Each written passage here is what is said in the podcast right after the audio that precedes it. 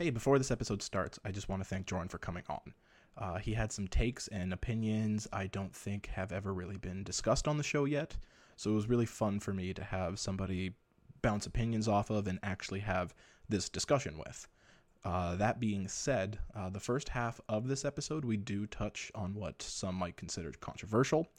Uh, and as long as it's not motivated by anger, I think I can speak on mine and Jordan's behalf that we do encourage the conversation.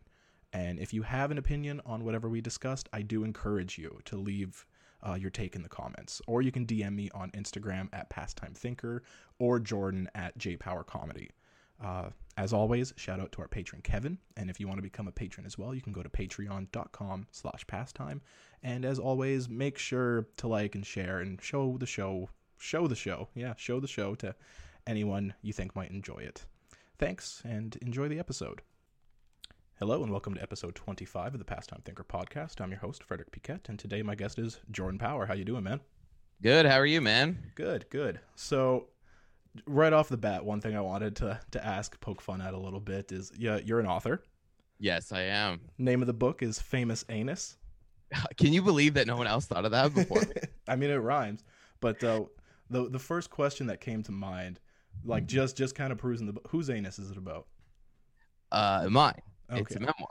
Okay, it's a memoir. I mean, I wouldn't say the whole book's about my anus, so maybe the anus is like the protagonist or something. it's but the I mean, protagonist.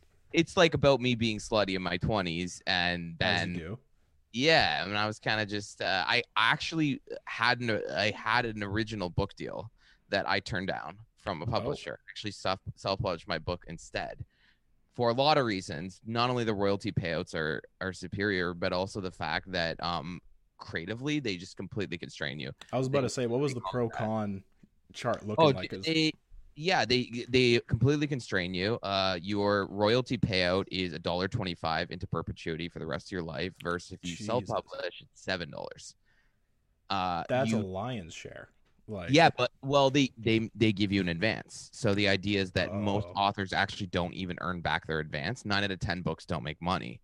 So you get the Jordan Petersons and like the books that sell two million copies that kind of support the whole thing. But I was also ascending in notoriety, and so I was like, yeah, two years from now I could get a bigger advance, and also like.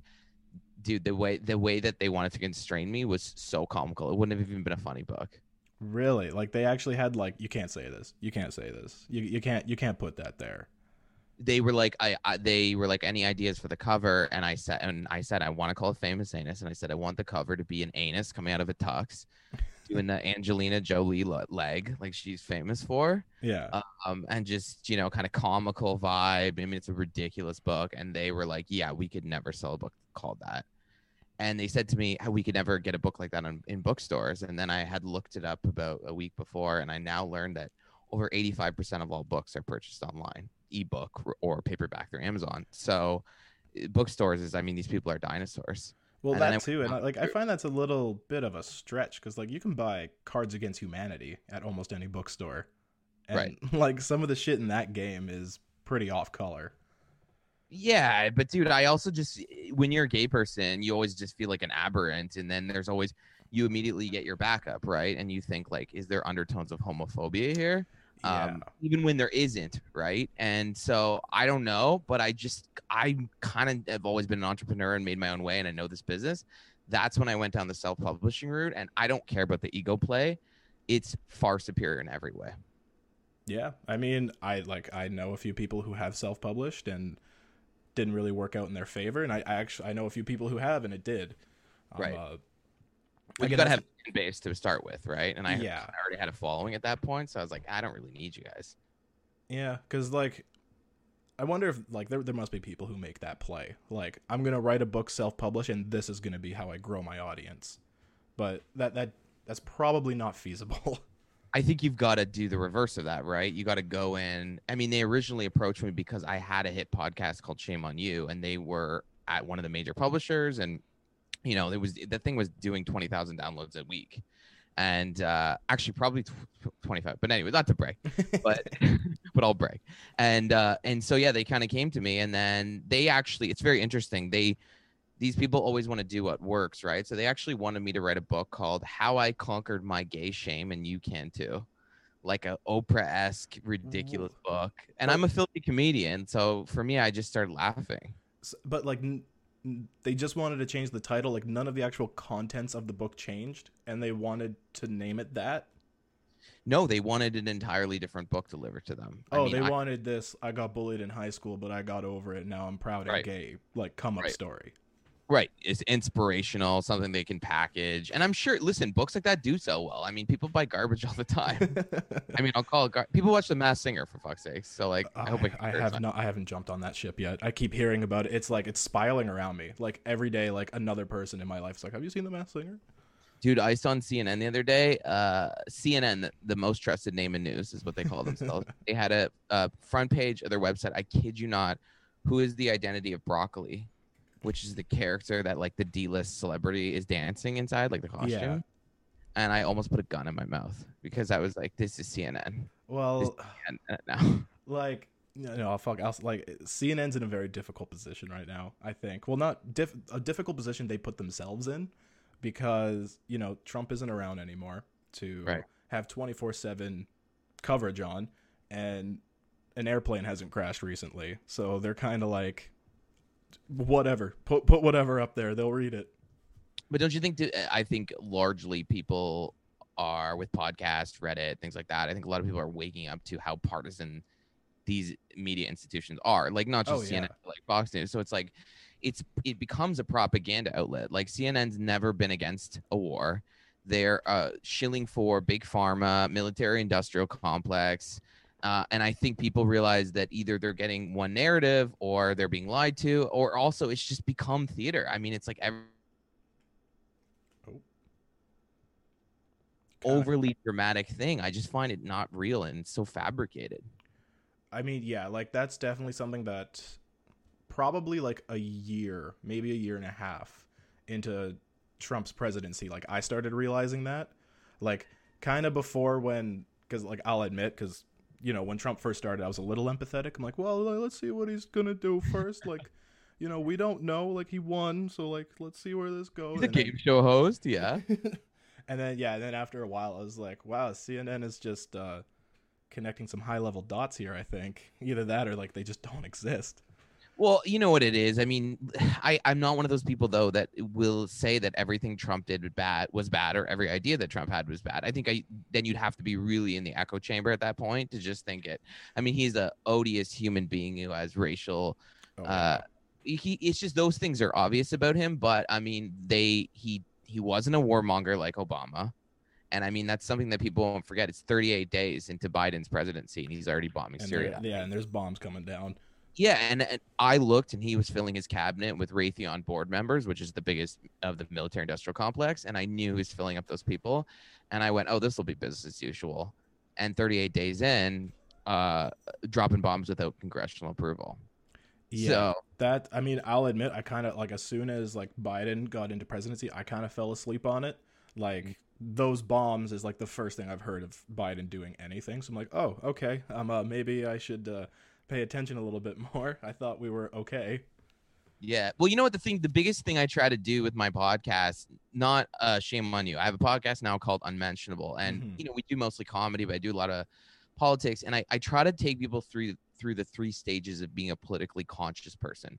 So I think uh, when you're in the beginning of the stages, you're usually young. You're say, okay, I'm a liberal. My parents are liberal Yeah. you take in a little bit of information, whatever. Then you get to the second stage where you uh, are clearly defined in your tribalism, and you really only take in information that confirms your beliefs and your narratives, and you live in the echo chamber, and you listen to Rachel Maddow because she doesn't challenge you and she makes you feel special, but then she lies to you about RussiaGate and all that bullshit for a year that went nowhere.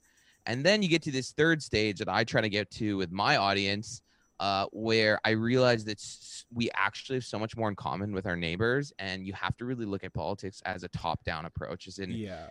they're all scum at the top, and it's elite versus underclass. And once you get to that point, it's so much of it makes more sense than trying to do this left and right nonsense all the time. exactly because like we're it, you're up against the elite on both sides of the aisle they're they're not i wouldn't say the enemy but they are the opposition in a lot of ways um uh my political journey was a little bit different than that. It was basically I was on one side of the pendulum. I took a hard swing to the other side of the pendulum, and then I like fell somewhere in the middle where I am now.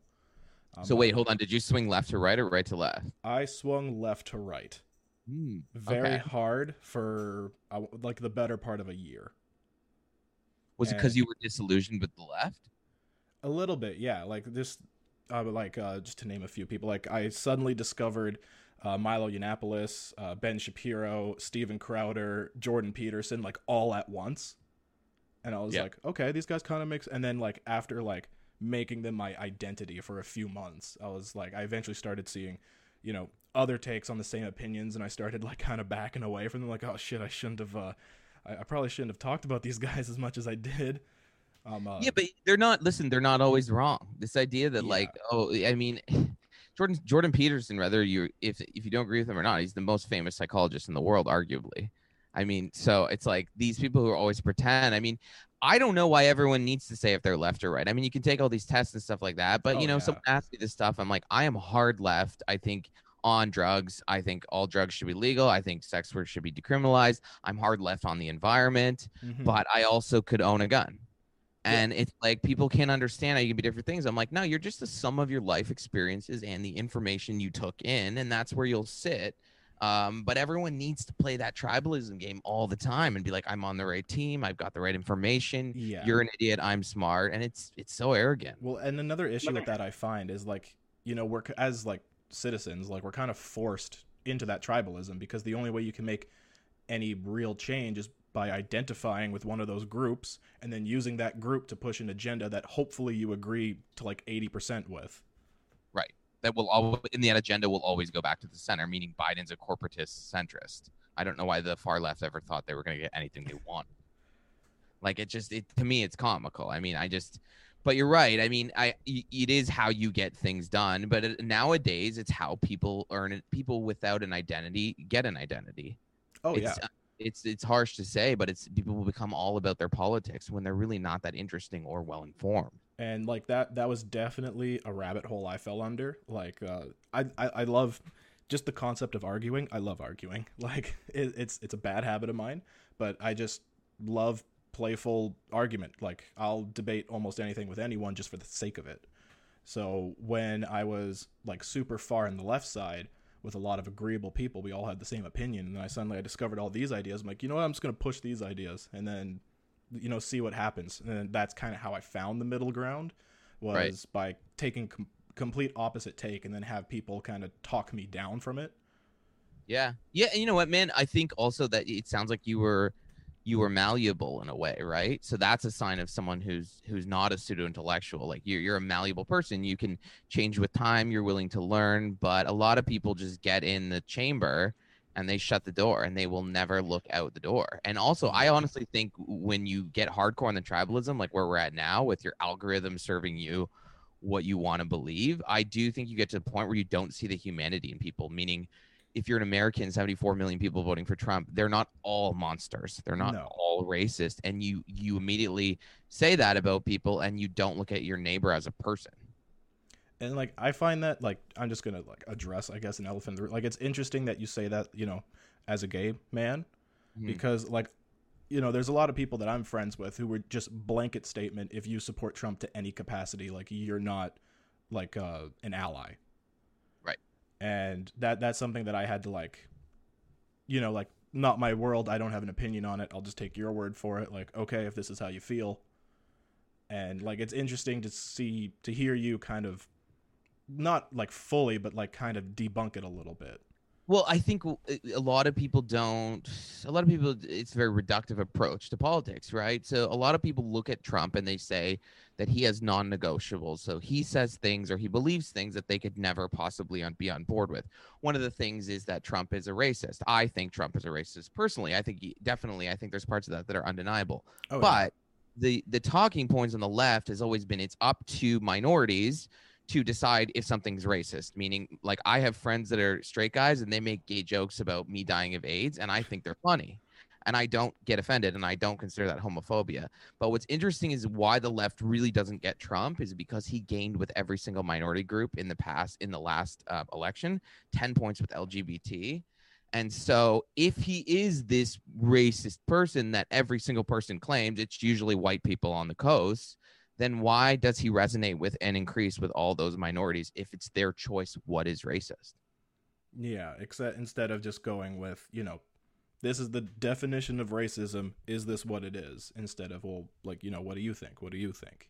Exactly. And it's like, why is I'm a white person? I don't know if it's really my, uh, I don't think I should step in and tell a black person, oh, no, that is racist.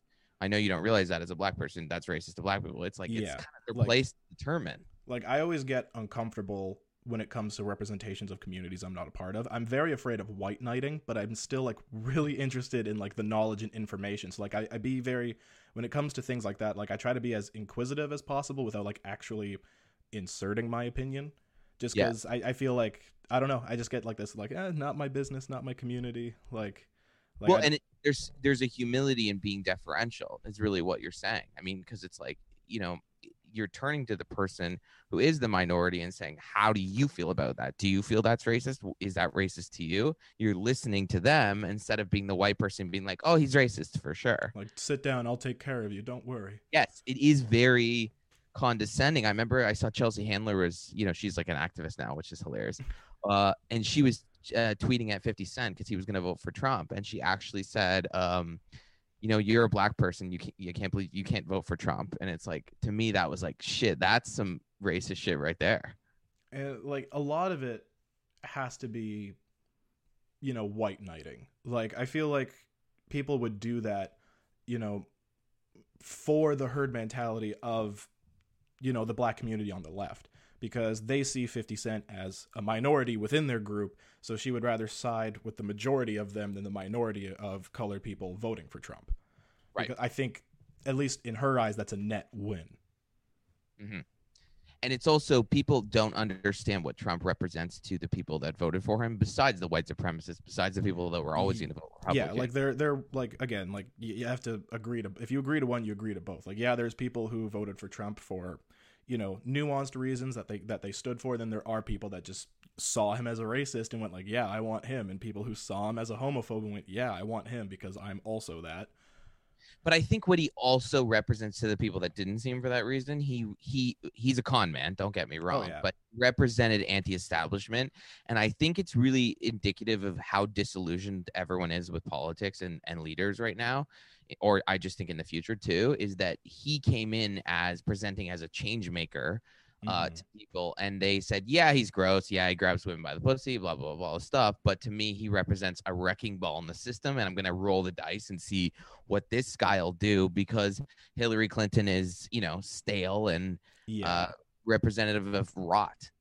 Like I remember my my overall opinion going into that election was it's a lose lose. Like that's I wasn't entirely invested because I'm like, it's. I always just saw it as a lose lose. Like, yeah, there's probably gonna be a little bit less controversy with her, but and there's probably gonna be a lot more with him. But like, in the end, like bad shit's probably gonna happen.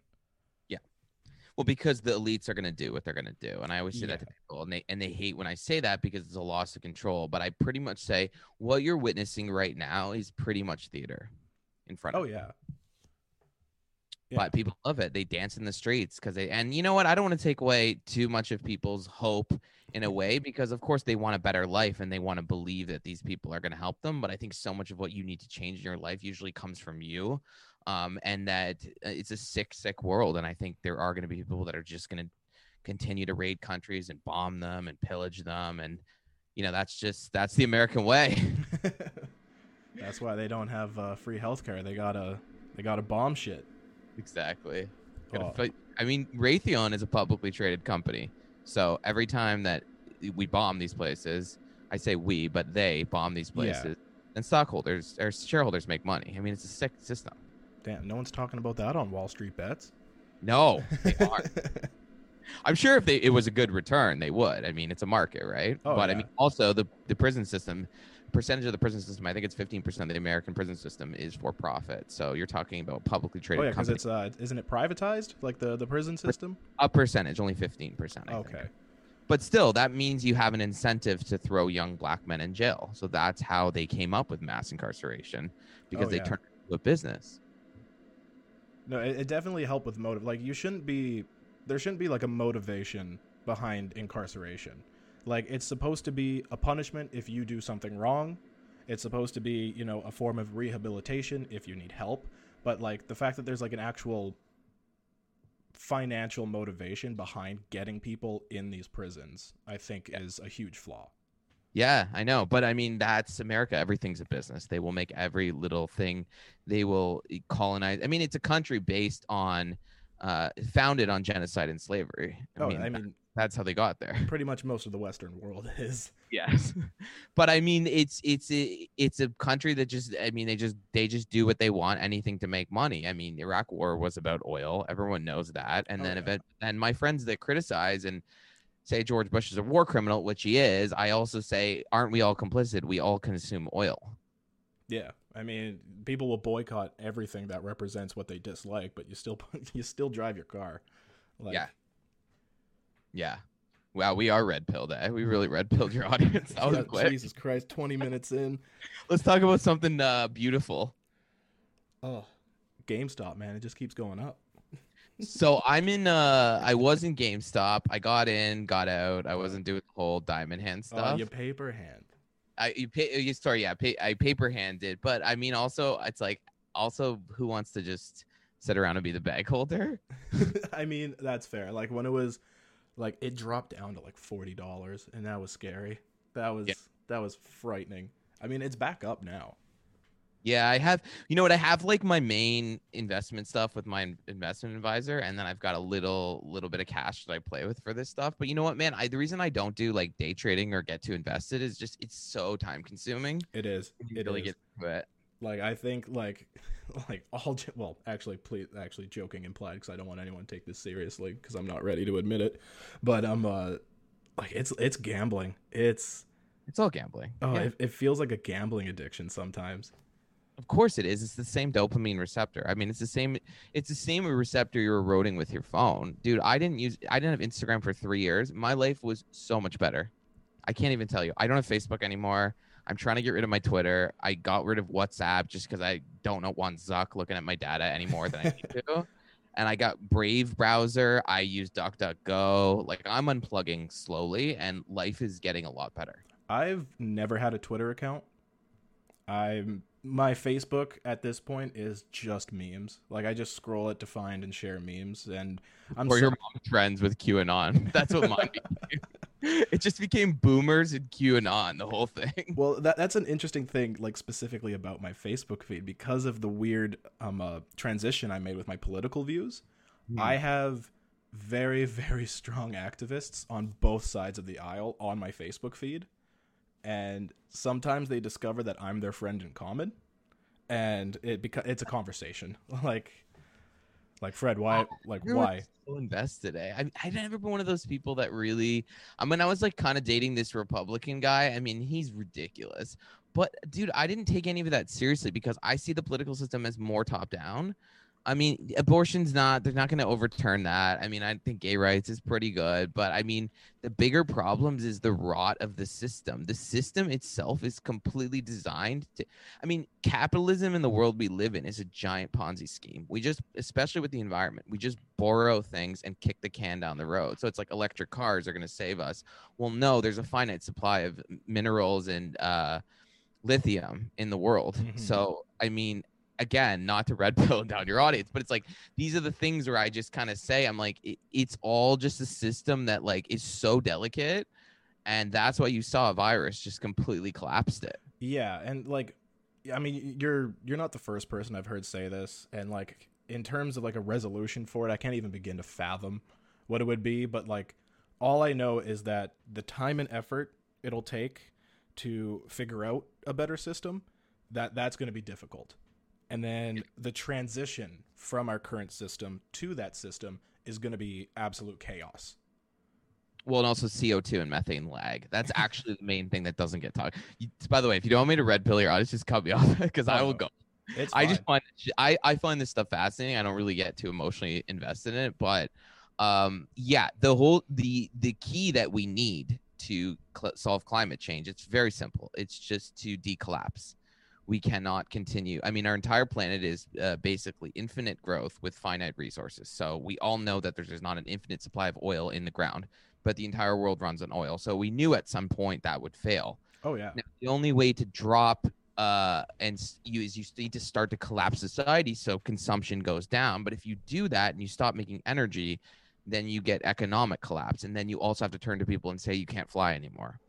I mean So- that I mean you, you didn't quite say it, but like that reminds me of a huge like QAnon like theory hole that I fell through Okay, what's the what's the theory? in terms of like so a, there's people out there I'll say like there's people out there That's a good way of putting it. Yes. who believe that what you just said is completely correct and that the liberal agenda at the moment is that the solution for that is population control.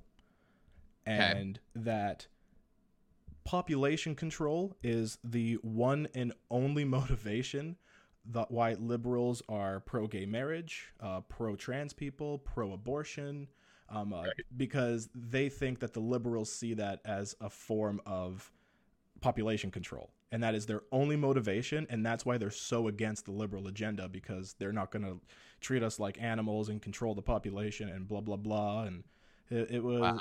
It was a very interesting read. I did not mean. I may have spent about- two hours reading into it.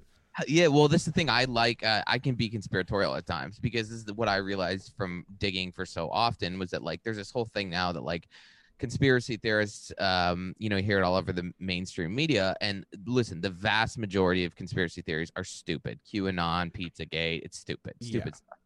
But hidden in that is a lot of things that used to be considered conspiracy theories that are now factually indisputable. Things like the MK Ultra program, things like the CIA selling drugs, stuff. Jeff Epstein was once considered a conspiracy theory that Alex Jones broke. So there were things that back then were crazy and could never be true.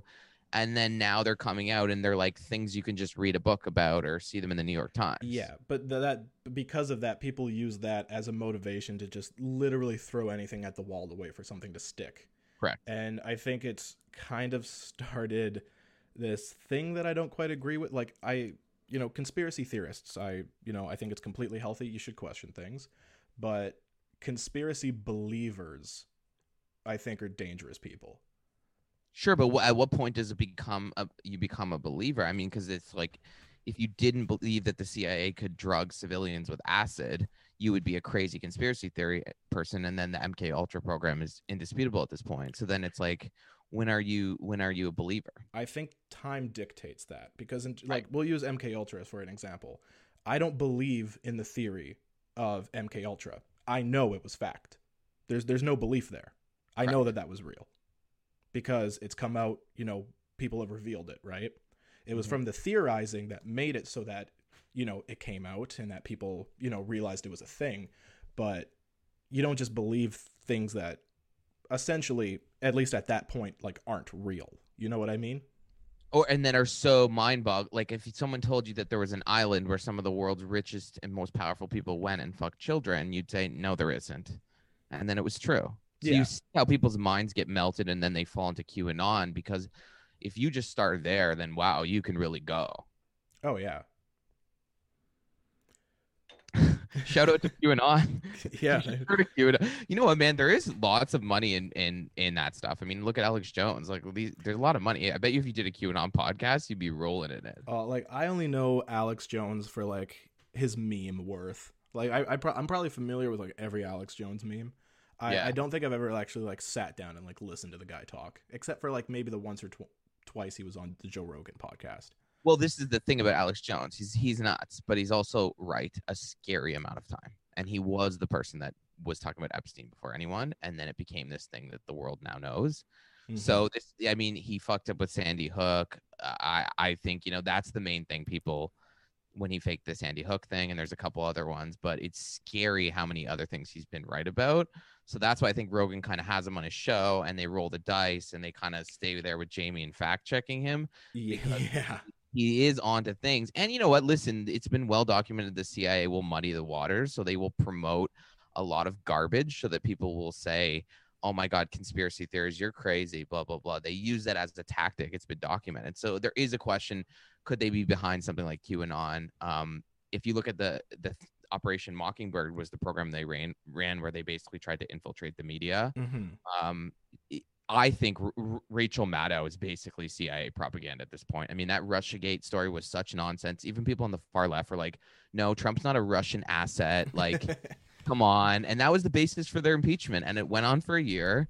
It went nowhere. yeah, wasted and- a lot of resources. Dude, there's people that watch Rachel Maddow every night, and they just thought. That, I still know people that think that Trump is a Russian asset, and I'm like, you know what? You're giving credence to the right now because they can be like, look at the left, they're crazy. Yeah. Like I think then to like rephrase then my opinion is that I think it's okay to be a conspiracy theorist. Like keep asking questions. Like that that's fine. I think it's just when you conduct yourself like what you're theorizing is fact is where the danger comes from. Exp- like Yeah. particularly for the times that you're absolutely wrong. Right. I think the problem is is that the facts are so hidden that it takes you're right. It's it's kind of a time thing. I mean, you hear about Mhm. things and you go, "Oh, this will be a documentary in 20 years."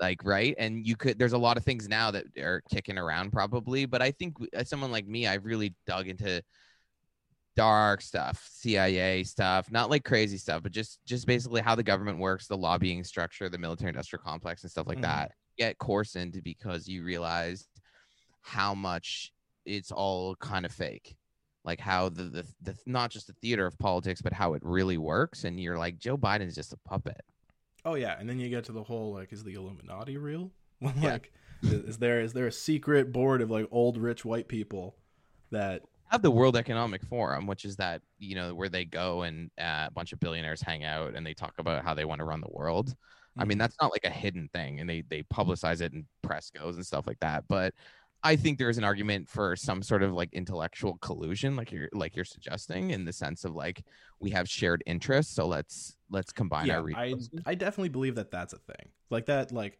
maybe not to like the uh the scary like cult like way that like media may portray these groups, but there's probably like a there's a group chat somewhere. Oh yeah, it's like how they all when they deplatformed Milo, it was like all they all did it at once. Like these are different companies. Yeah, It's odd. for sure. Like it's just again, it's just how far do you delve into this until you know, like there's probably a level like with enough deep diving where you know you get to the point where you know this isn't a theory, this is true, but a lot of these people get so obsessed that they they kind of dig past that point. Yeah, they take they take kernels of things that are undeniably true, like people fucking children on an island, and then they take it to the extent of their uh, also uh, draining their blood and drinking it, and it's called adrenochrome. Yeah, and then how are you supposed to Oh. sell that to me? How are you supposed to sell? Like, how are you going to get me to believe you? You could have Well- stopped right there, and it would have been plausible.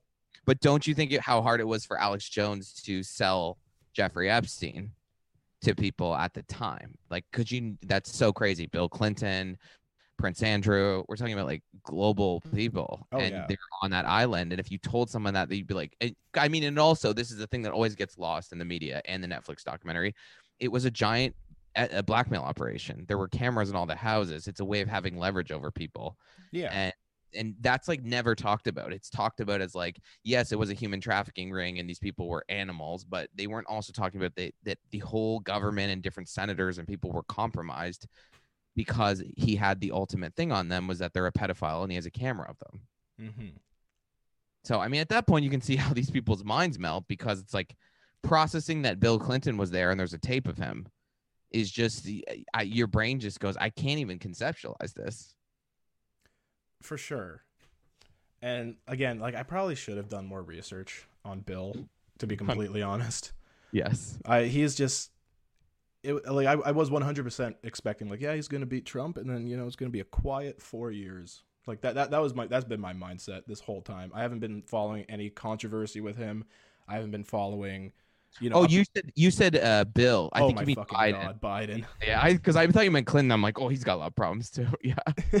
Jesus Christ I mean, does Biden even know he bombed Syria? That's what I want to know. I mean, the ga- the gaffs, dude. Like, here's the thing: is this is how tribalism does rot your cortex? Because it's like the gaffs that Biden had during the campaign were so insane, and they were just swept under the rug because people were like, "I want him to win." I mean, first he thought his sister was his wife, then he said he was running for senate. Didn't he fall asleep in the middle of an interview as well? Yeah, and he also said to the uh, he's at the military and they weren't clapping. He goes, "Clap, you stupid bastards!" I mean, dude, it's like, and that's the that's the most powerful person in the world. I like to think sometimes it just gives me a chuckle that uh, you know just Biden in the White House. Like every now and then he'll hear people say like "Hello, Mr. President," and like he looks looks over his shoulder for Barack. Like, Yeah.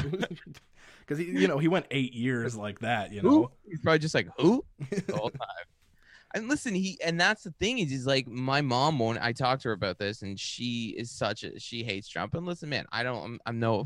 I'm I'm pretty apathetic at this point, but I just sort of said to her, I'm like, you have to realize how tribalism makes you go crazy because if all these people, it's like Hunter Biden is a scumbag, and then you say that, and, and people because they want their person to be in power and win, they go, well, what about Ivanka? When the answer is, What they're all scumbag.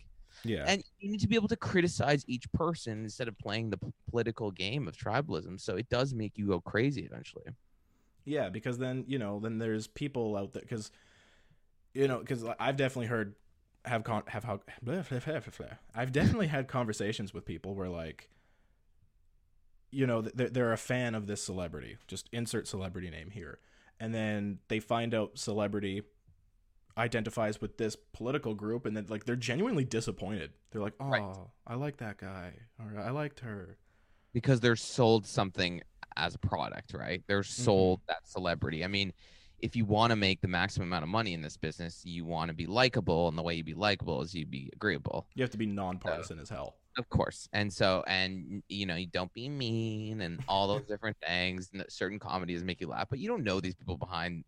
You know, it's like I like Taylor Swift's music, but like also she's tried to sue her fans, and she went after her uh her grade five uh guitar teacher because he put on his website that he taught her guitar. Yeah, Um, I mean, this is who you're dealing with. I, I'm in a very similar boat with J.K. Rowling. Yes. Like, I'm a Harry Potter fanatic. I really don't like J.K. Rowling. like, Right. I'm uh, well, I had issues Louis like when, CK, man, it's the same thing. yeah. Uh, real quick, I think we're going to take a quick pause here. Just do Sure. a little ad roll, and we'll be right back. This episode is sponsored by Brotherhood MFG. Brotherhood MFG is a clothing brand centered around car culture with a fresh style. They've even given me a special discount code to give to you guys. So if you go to teespring.com slash stores slash brotherhood MFG and use discount code pastime in all caps, you'll get a 13% discount off the entire store. All right, and we're back.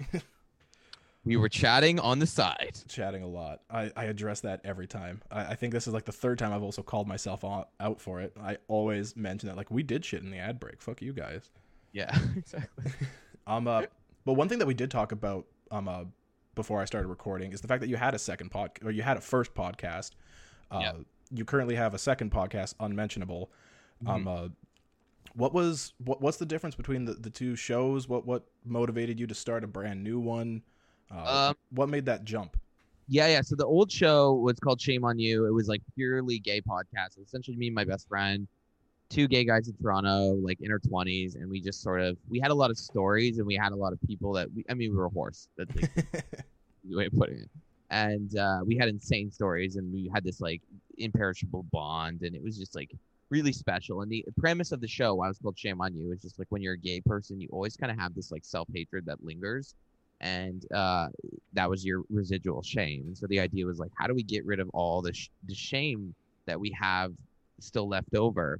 And it was basically to be, you know, disinhibited sexually. And so we just got on the mic and we just like every like we pushed through every uncomfortable feeling in us. Um, and it was like this weird catharsis where we just sort of inter- interview people I had sex with. And the idea, and also like just talk about our lives and we're just so open. But the idea behind it was just like, to shine a light on things that normally people don't see. And Mhm. also, we had a massive straight audience because it was just comedy. I mean, comedy is that unifier. Yeah. Plus, like, it is my understanding that there's like a there's a lot of like general truths. There's a lot of like if you're within the gay community, there's a lot of things that you know that like this is just yeah, this is standard. Like check that box if you're in the if you're a part of that community. That's just completely unknown to to the Yeah. straight community. totally and also like that's the interesting thing is like our show it started with a like a huge percentage of it was was straight people comparative to other gay podcasts i mean they just were like it was kind of like a circle jerk right like you're just kind of like they didn't really go there and there was just kind of like a bunch of people sitting around talking about jennifer aniston or rupaul I mean, whatever. That, that's not my scene, but whatever. People like that stuff. But it was for us. It was just like we wanted it to be so real and just like blow through those social norms. And uh, yeah, we just laid bare our soul on it and went through my dad dying. We went through two breakups on the show. We had on people that we loved and like broke up with on the show.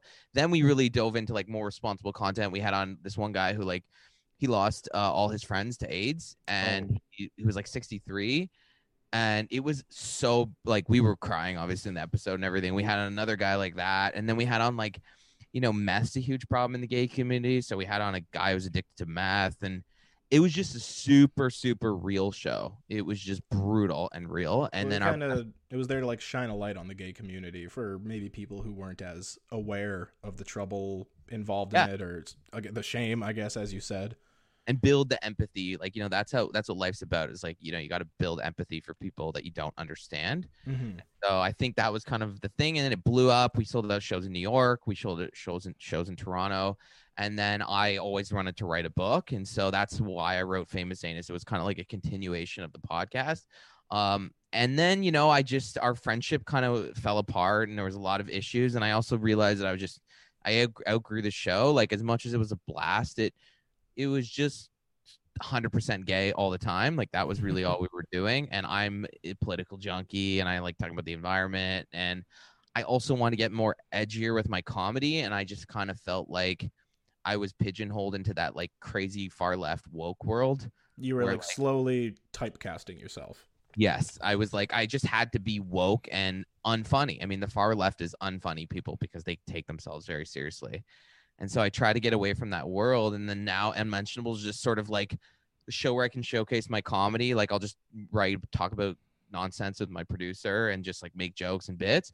But then also I really the name is unmentionable because I have people on that you would never hear from. Oh, I know. I just uh, I just watched the episode with uh, the Baldo. Oh, did you watch the interview portion? Uh, the a majority of it, yeah. I was I was just yeah. I was watching it just before we got on the call for this uh, for this recording. Yeah, see, that's my uh, dream guest. It's just something that's just like a jaw dropper, and I can make a lot of jokes and whatever with it. And then, but you know, we had on a girl who burps on OnlyFans for nine ninety nine a month. nine ninety nine. Thousands of dollars a month just burping. Dude, it's because humans are disgusting. Well, yeah, it's just, we're animals, man. It's and she said also the funniest part. I remember. I will always remember this. She said that the that her friend's a, a farter on OnlyFans, and she her friends complained that she said the burping community is a lot nicer because the fart community is very like um demanding and i love the idea of this like bespoke fart community that's very demanding about the kind of farts they want. Farts now please. Yes. How they want like it's like how they want to see it how they one guy wanted it delivered to him in tupperware. Like what? like that's like that must be such a money hole. Like yes. because all you can do you just send them a tupperware. You don't even have to do anything. You Dude, just made 500 bucks. 500 bucks. Like humans. But listen, we live in an economy. It's like people will do. It's money exchanging for different things, right? Oh, yeah. Everything's so franchisable. yeah. And so I mean, it's not for me, but that's what that's what like my show is. I literally will have on the most outrageous people. I know this one girl, like it's not as crazy, but like she just deleted all her dating apps and she refused to use them ever again. She's like, I'd rather just be single. And I just thought it was fascinating. See, that's so, that would probably be a very interesting episode for me. So like, you know, just because you and I just met each other, um, uh, I've been with my fiance now for about almost nine years. Wow. So we started dating before like dating apps was a thing. So like oh. that's like a beast I've never experienced. I I was around when it started, never got it myself. Like I know that when it first came out, like it was received very positively. I know there's a lot of stuff coming out now saying it, it, it can be very damaging. For sure. I actually think it's more damaging, yeah, than positive. I mean, it is. If you go on Tinder, it's the gamification of dating, which, like, mm-hmm. at certain points, it's a business. So they'll literally send you like FOMO notifications saying, like, this person likes you and like is basically is hot and is wanted and you need to pay x amount of dollars to figure out who they are or like if Oh, you press wow. this button more people in your neighborhood it is like if you pay five dollars three times the amount of people in your neighborhood will find you um, so they basically withhold the person instead of actually it's not it's not based on you finding love it's based on you staying on the app which is sick Yeah, because that it, it kind of feels like paid promotion, right like on a dating app. It's like, hey, like if you give us, you know, cha-ching, we'll uh, we'll make more people see your face. Yeah and it's not, it's not real it's like i will match with i will match with like 10 people on tinder and like one will respond and it's like it's not that they're not into me they they swiped right but they just need that validation boost of like oh yeah i'm wanted another person wants me a That must be- wants me like I wonder like if that's a psychological thing, like on like particularly on Tinder, where like you see somebody you find attractive, you're not interested in them, but you swipe on them anyways just to see if you match, just so in your head you can be like, ah, attractive people want me. Sure, I'm sure it happens all the time, and then also a percentage of those people aren't even real. I mean, there's I didn't realize how catfishing was so crazy. It's so popular. I have been on so many apps where people make me jump through hoops to identify myself uh, because they are scared that I'm a catfish. It happens all the time, and oh I'm yeah, like, my, a lot of people my- have turned. a buddy of mine got catfished once on Oh. I think it was on Tinder. How bad was it? he, he wouldn't really go into detail. Uh, he just kind of showed me her picture, and he was like, "She looked nothing like this. Like this, this was not the person that was there." And like he can be very brash. So like the story he told me was match with this girl on Tinder, talk, set up a date. I'll meet you at the movie theater. She didn't have a car. He did. They agreed that she would meet him at the movie theater. He would bring her home afterwards. And he he says he remembers driving by the movie theater, only seeing like one girl outside that uh, he deemed extremely non-attractive. Uh, he's a very superficial guy, unfortunately. We all are. Yeah, We're not all very, but I mean, I don't think it's crazy to say how, how someone feels. yeah. So like he he said he genuinely pulled up, rolled down the window, like asked for her name, and the moment she said yes, he peeled out. Oh, that's so traumatizing for both parties. Yeah, Jesus. uh, yeah. uh, He still laughs about that story. Like, I had a friend who, uh, see, there's different gradations of it, right? Like I had a friend meet up with someone who uh, they would define catfishing as you're 80 pounds more than your pictures.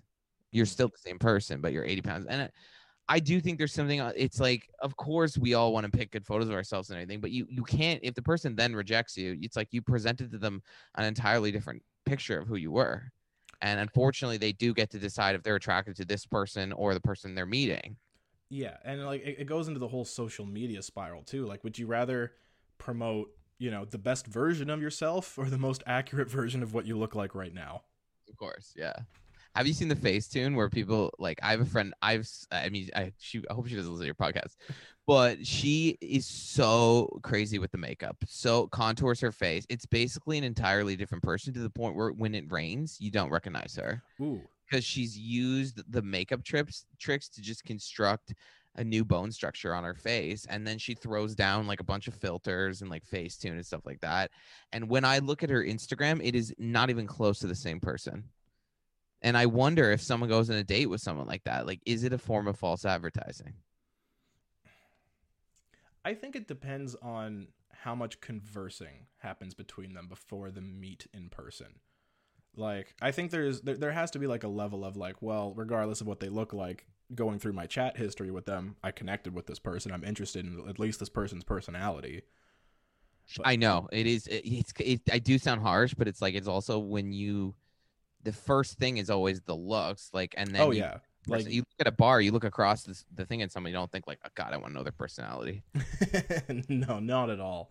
No. and like again it might be because i've been with the same person for for almost nine years but like y- you have to be physically attractive as shallow as it sounds that Yeah. that it's a factor you have to be um, Yeah. uh, it might be their personality that makes you stick around at, well, if, the if things fall through I find the personality can either, and you probably experienced this too. It can either amp them up or take them down. oh yeah like uh I, I, I forget exactly i was making fun of my niece the other day That's nice. Is she a child? yeah but she she's getting a little boy crazy and Yeah. she was talking about how um uh there's no attractive boys in her school. oh wow. And like I was just like, "Oh, like good to know you don't know any funny people." Yeah. or that she thinks she's the she's the uh, like hottest. I mean, good for her. It's actually probably better to have a child with good self-esteem than bad. High standards. Like, Sure. I think, I think high well, maybe not extremely high standards, but it's good to have standards. You know, my profile says uh high standards, low expectations. That's what it says on Tinder. it's like really how I feel. Like I'm like I'm gonna look for what I need, but also at the same time, like I know what this app is and I know what it's there to achieve, Yeah. and I'm not like holding my breath. uh like yeah, I don't know, like the whole dating app scene. Like I know like there used to be like plenty of fish. I, that was like a web browser though. Yeah, I remember that. but isn't there like a really aggressive dating app scene within the gay community? Well, there's Grindr, which is basically where you turn on. I mean, when I explained this to straight people, like initially when it came out, um, it's basically an app where you can turn it on. Pretty much, I would say like of single gay men, I would say probably like 75% of single gay men have it. I actually don't have it right now because it's so psychotic. but you basically like turn it on and it finds all the closest gay people that want to fuck you, like within proximity. Not just fuck, sometimes they just want to date. But for the most part, the proximity factor makes it very sexual. And so essentially, uh, you go on and then you can see like it's crazy. Sometimes you'll literally move into a condo, you'll turn it on, and it'll be like 12 feet. bloop bloop bloop bloop bloop bloop bloop. And you just like, it's like that first day where you're kind of like getting your surroundings. But that's, yeah. And then also mental health issues are endemic among gay men. So, I mean, it's like, it's not helping, but um, it is a crazy world where you can just go in your kitchen. If you're horny, you literally just find your neighbor, like my friend used to bang this guy in his building who was on the 26th floor and he was on the fourth and he found him on Grindr and he was just like, "Hey, you want to have sex?" And he was like, "Yep." Elevator down. Finish. elevator down. You're basically roommates at that point. Yeah. He used to, my friend used to go down in a robe like it was a spa and just like flip flops and so. But like, yeah, that's that's the world of the gay community where like it's so easy to find sex, but it's so hard to find love. well, I think this is gonna sound so fucking cheesy, but like as an impressionable kid, like one thing I heard on an episode of Glee, um, um, uh, I don't know if you've watched Glee, but there's there's a whole coming out arc for one of the characters. I can't. It's that's I, I can't watch things. Oh, like I that. used to be obsessed with it. I watched it to completion. I wasn't always happy with it, but I I, I liked the show enough to finish it. right. But uh, th- th- there's a whole story arc with one of the gay characters, like dealing with like uh, hookup culture and like having sex as a as a gay person and stuff like that. And like uh, something that the the dad said to him was like, you know, like uh, essentially on the lines of like, all men are pigs, and when you're gay, it's two men. So Of it- course. But you know what, man? Like there it's interesting because like my book, like and you're right, pigs, like my book, Famous Anus, is like it's outrageous. Like there's one chapter where I sleep with my boss. Like I just sleep with my boss. that's just unprofessional. Well, it was like two weeks after he quit, but Oh. Um, and then there's like just behavior in there that like if you read it as an outsider, it would feel so insane to you, but it's so normalized within the community. And obviously I was also a very broken person in my twenties. So self-destruction is is hilarious and entertaining. Um, but like so much of that book is also like me trying to look back at how broken I was of a person and like how rotted my soul was. And that in these times where I thought I was looking for sex, I was just looking for love. And the Oh, same with course. friends. And then you have those hookups, and I had lots of them, and you're like laying in bed and you just feel empty. Yeah, Not, not cheesy. not yeah we both we both said something cheesy like yeah like I, I understand like i know that that's i think that's a dilemma with every and any sexuality but it does seem to be more prevalent within the gay community Yes, definitely. And also like it's it's uh it's we have really high rates of depression, really high rates of anxiety, really high rates of uh drug abuse. Mhm. I mean the the gay male community specifically is riddled with a lot a lot of problems of people who just never really end up like liking themselves. Really. and like just because of where i grew up because I, I grew up in a very small northern town in ontario like and i know like for the majority of people that are in that situation it has almost uh, well, not almost, it pretty well entirely does with their their surroundings. They're they're surrounded by a culture of people who frown upon it. They're surrounded by a whole community that will shame them for it. Like, you know, like I went to a uh, Catholic school in a small northern town, and there were maybe three people in the entire school that were out of the closet. But how old are you? I'm I'm 24. So I'm 34, and Oh. when I went to high school, there was zero people that were out of the closet in a more like liberal place. So at least that actually, when you telling me that, that actually like made me hopeful because that's more people than when I was in high school.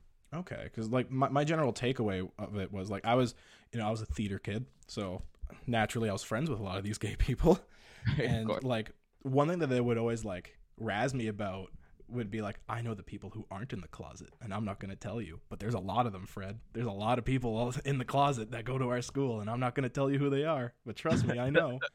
and like at first it was like kind of funny, but afterwards I'm like like fucking damn, like why aren't they?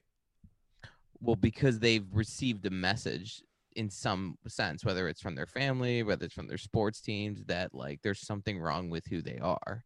Um, and then they've just kind of complied with that. Man, I, this is the thing I always say to people, and like I really, we had a lot of people like with our show. It, it really like when we started getting press and stuff like that, we had a lot of people come out of the closet. We had a priest come out of the closet.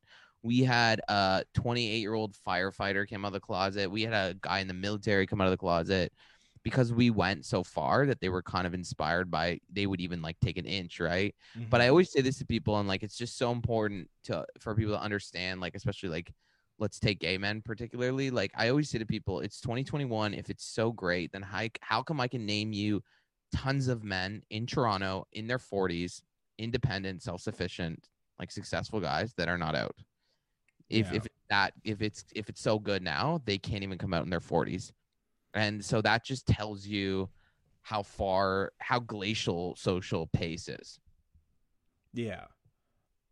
Like we, we definitely start seeing it more, but that probably has a lot to do with the fact that the internet's a thing and there's, you know, you're anonymous online, so like there are probably a lot of people who are very proudly openly gay online, you know, under an anonymous anonymous um uh, profile picture or, pro- or or account or something like that. So it does it's interesting when you look at the online presence of the gay community and then try to compare it to your real life and there, there, there's a bit of a disparity there Hundred percent, yeah, and it also is very. It depends on where you live geographically. There's Mhm. different worlds, what uh, class you're in, what job you're in. Um, if you're, you know, some dude on a construction site, you got to believe that it's going to be a lot harder for you than if you're some marketing company downtown Toronto.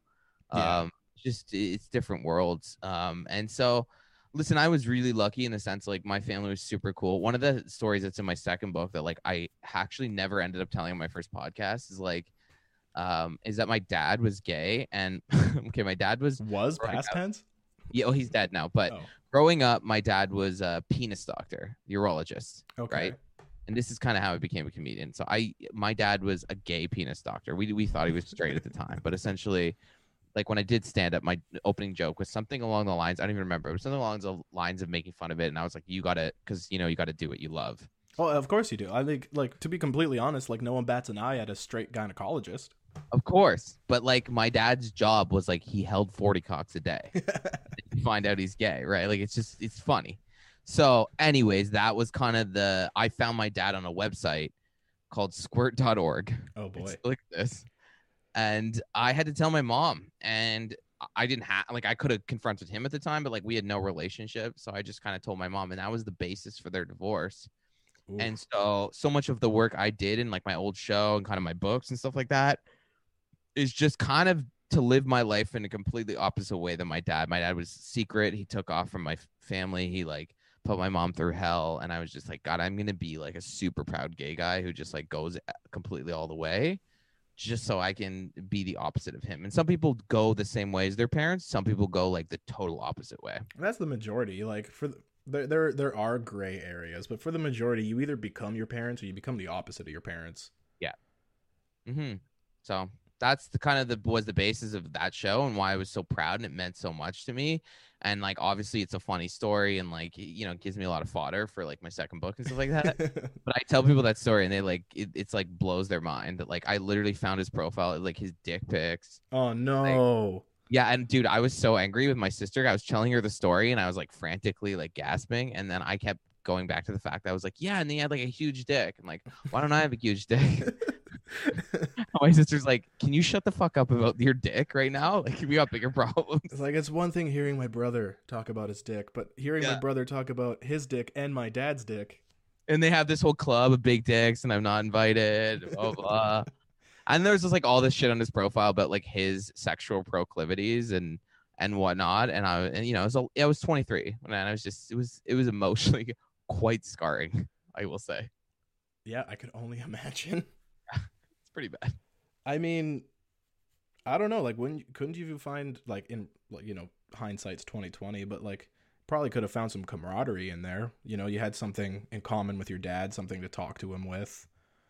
but he just took off. I mean, that's Mm. usually what happens is is like, and and this never really gets talked about. I really want to have a person on my podcast about this. Is like, there's millions of people of kids in the United States that are born into these families, like millions of families where like one partner is gay and it's all like a front, Mm-hmm. and that's like people never they they're like, oh, the person came out, yay, blah blah blah, but they never.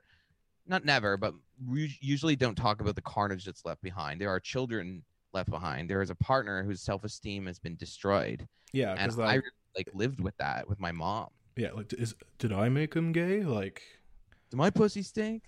oh, that's your mother. Is that too much for the past time I mean, I mean, guys. By the way, if you listen to Unmentionable, like you've listened, it's raunchy. So just don't like message me and be like, I wasn't expecting this. I talk about eating pussy like every episode, and I've done it once. So it's just funny to me. it's just funny. Well, what about it is It's like- funny? It's funny because I read this story about, and this is how I know there's no God because I read this story about Michael J. Fox. oh no, Uh, Not Michael J. Fox. Shit, Michael Douglas. Michael Oh. Douglas got Michael eight J. Fox would is such a better setup. I know. Michael. So, uh, Michael Douglas got HPV. He ate his wife's pussy. She had HPV. She gave him. I can say pussy on your show, right? I yeah, yeah, yeah, it's fine. We got we got the E for explicit. Okay, perfect. So, uh, um, so he ate her pussy, whatever. She had HPV. She gave him pussy. He got throat cancer. Oh my god. Yeah, and now I didn't know they could do this, but they can actually trace. So they can trace back the source. So they can say like, uh, you got throat cancer from smoking, blah blah blah. And so they had basically tra- traced the fact that like he gave her oral sex and went in her his throat, whatever. And then obviously HPV turns to cancer a lot of times, and blah blah blah. So then I did a whole bit on my show that like this is super dark, but like there are there are like girls they date a guy, whatever, give him HPV, and then they break up, and then like years later, she's just like hearing that this guy is cancer. He's like 80 pounds, and she's just like, oh, bad luck. But like it's actually not. And how horrifying is that for men walking around that just perform performing oral sex on random women all over the world, and then cancer? This is just a PSA about like avoiding like anonymous sex, or I mean, it's like, but but it's it's invisible, right? And it's like if a girl doesn't have a pap smear or something like that, like people pass all the time. sick, sick world we live in. That like, you know, that can happen. So that's like, it's just crazy to me that like this is a married couple. yeah, that that that is like the scary part. The fact that they're like a committed relationship, married couple. Expressing their love, and then a year later he's in chemo. Yeah, It's like, how can you believe in God?